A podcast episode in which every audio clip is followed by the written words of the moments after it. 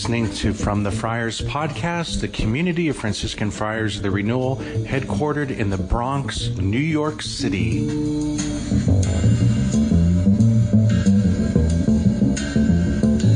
A reading from the Holy Gospel according to John.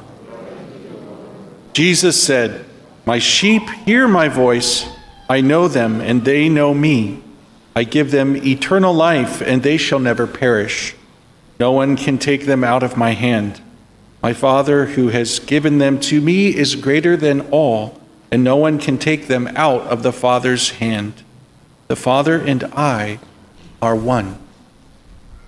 The Gospel of the Lord.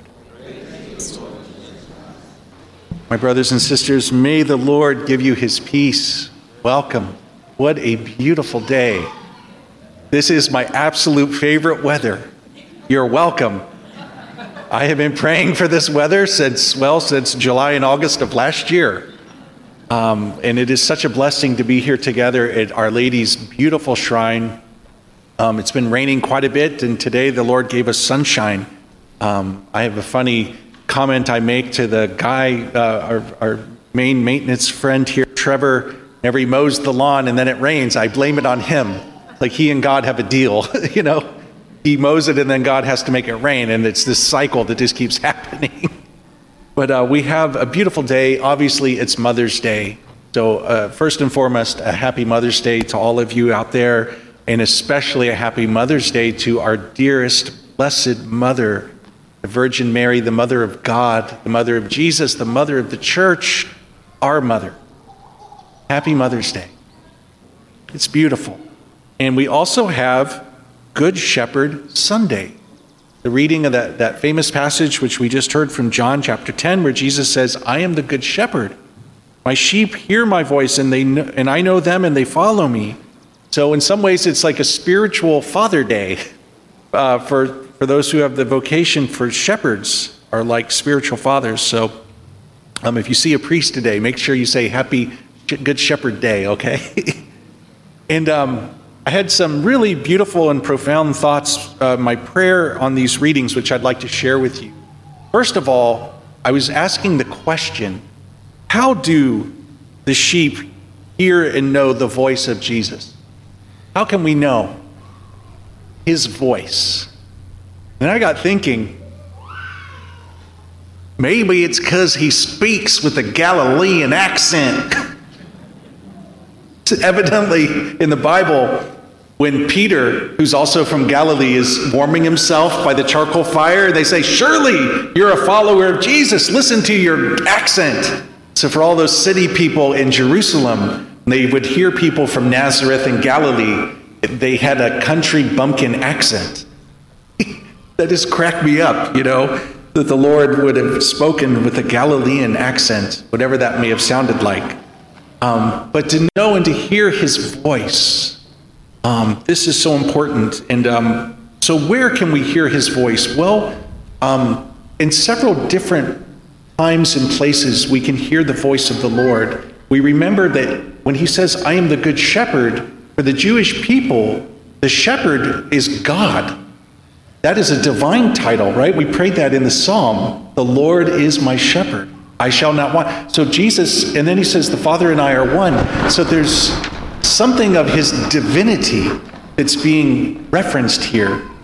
And uh, so, how can we hear the voice of God? And it's a few places. Um, I remember one day I was helping at a parish and I was hearing confessions.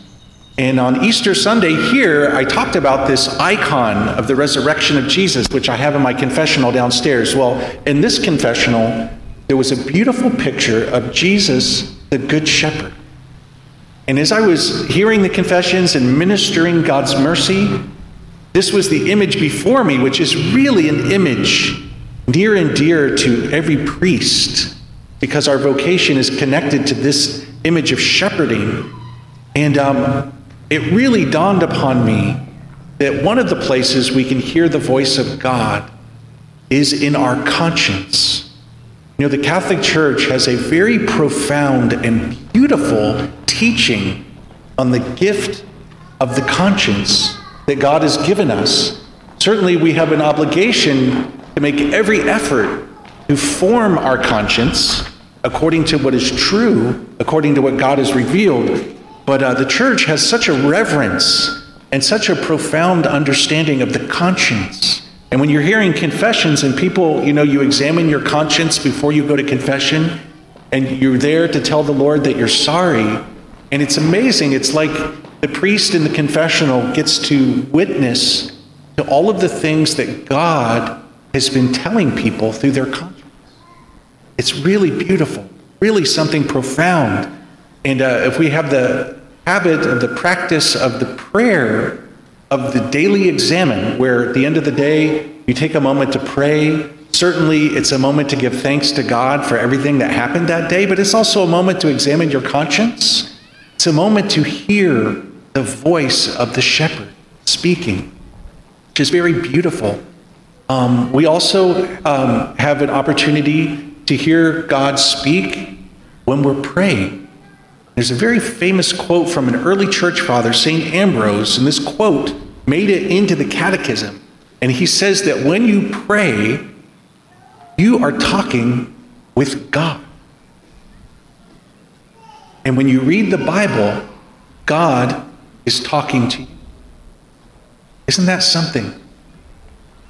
that we have such a reverence for the, the Word of God in the written form, in the scriptures, in the Bible, that we can spend time in the Word. As Catholics, we should be Bible people. you know, the Word of God. We have such a reverence for the presence of God's voice in the scriptures that we read and pray. And you know, Mass is such a privileged place for that, right? We have the liturgy of the Word. We have the beautiful reading and the psalm sung so beautifully for us. Thank you and then the proclamation of the gospel, and then the homily is supposed to be a breaking open of the bread of God's word.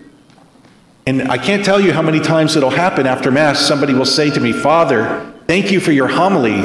When you said, dut, dut, dut, dut, dut, you were really speaking to me. And what's amazing how the Holy Spirit works, sometimes it's really funny when a person says that to you and it's something you never said, but they heard it. The Holy Spirit was touching the heart there, which is beautiful. And then also at Mass, we have the Word of God who becomes flesh and comes to us in the Eucharist, this mysterious, true presence of Jesus in the Holy Eucharist, the Word made flesh. To receive the Word through the Eucharist, it's, it's really something amazing. And um, so we need to be um, open and looking for the ways that the Lord would be speaking to us, the voice of the Good Shepherd, to be a, a member of his flock, to be a sheep, to be one who knows and recognizes and follows the voice of God. That is our task. And um, I want to connect this now with a little something for Mother's Day. Um, so I want to share with you that when I was younger, um, my own mother passed away young. She passed away from cancer. Um, we have a cancer gene in our family. So my mom, my grandmother, who's her mother, and my great grandmother, who's her mother, all three of them were going to chemotherapy at the same time. And um, what happened was they died in the reverse order. So my mom passed away young, and then a little later, my grandma passed away. And then much later, my great grandma passed away. It was 102 years old. It's a mystery of God there, you know, and there's more to that story, which I'll share at another time. But, um, but, so what I wanted to share with you is that one of the greatest treasures that my mom left for us, she made an audio recording of herself praying the rosary. And so I have a copy, and my, my family, we all have a copy of my, an audio recording of my own mother praying the rosary. And I can't tell you what a comfort that gift has been such a comfort over the years. Um, so often throughout the, the days when I put that on, and I have the gift of being able to pray the rosary with my own mother. Like praying with me from the other side, which we know is actually a reality. But it's also so comforting to hear her voice. You know, as the time goes on and it's been years and you start to forget a little bit. And uh, certainly we have photographs of loved ones, which are holy reminders to us of them. But this um, recording of her, and to have the recording of her praying the rosary, it's like my two moms my physical, biological mother, and then my spiritual, heavenly mother, Mother Mary. And um, in many ways, I feel like I hear the voice of God even there. How beautiful. How beautiful. Um, how important the rosary has been for me and for many of my family. That beautiful gift that my mom gave me. And I want to share that with you because I, want, I have a confession to make that on this day of Mother's Day, it's very common for us to say happy mother's day and we you see mothers and you say happy mother's day. And and i have to admit that there's also a moment of awkwardness if you meet somebody and you're not sure if this is a woman who has children or not.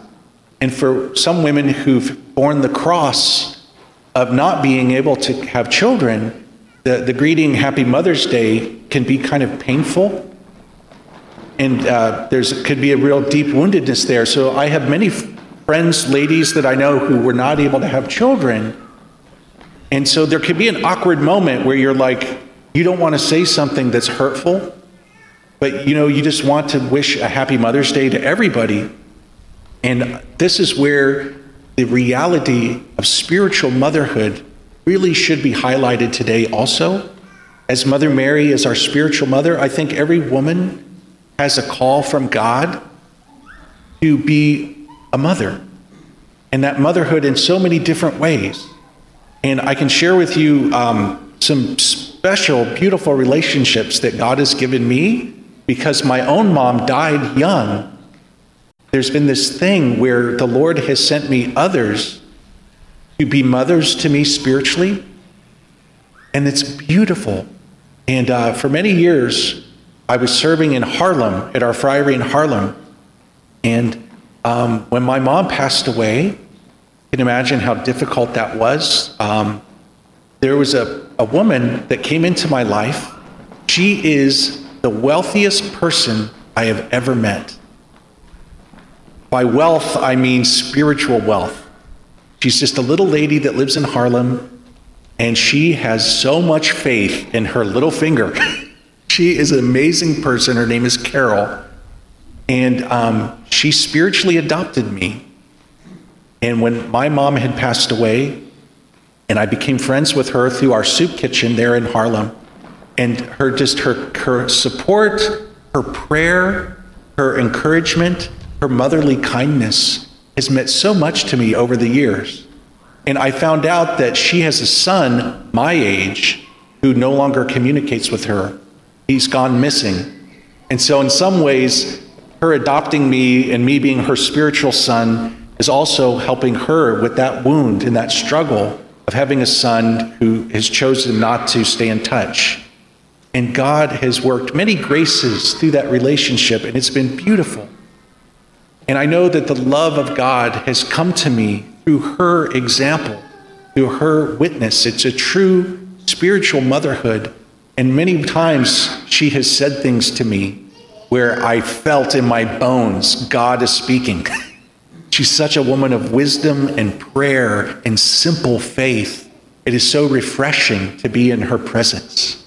It's, it's beautiful. So, on this day that is Good Shepherd Sunday, on this day that is Mother's Day, on this day at Our Lady's Shrine, our, our Mother Mary, we want to wish a very happy Mother's Day to all of you um, physical mothers, biological mothers, and most especially spiritual mothers, and to thank God for all of the many ways that His voice comes to us, that He may speak to us, to guide us, to um, have a relationship with Him. May we hear and recognize His voice, and may we follow where He leads us.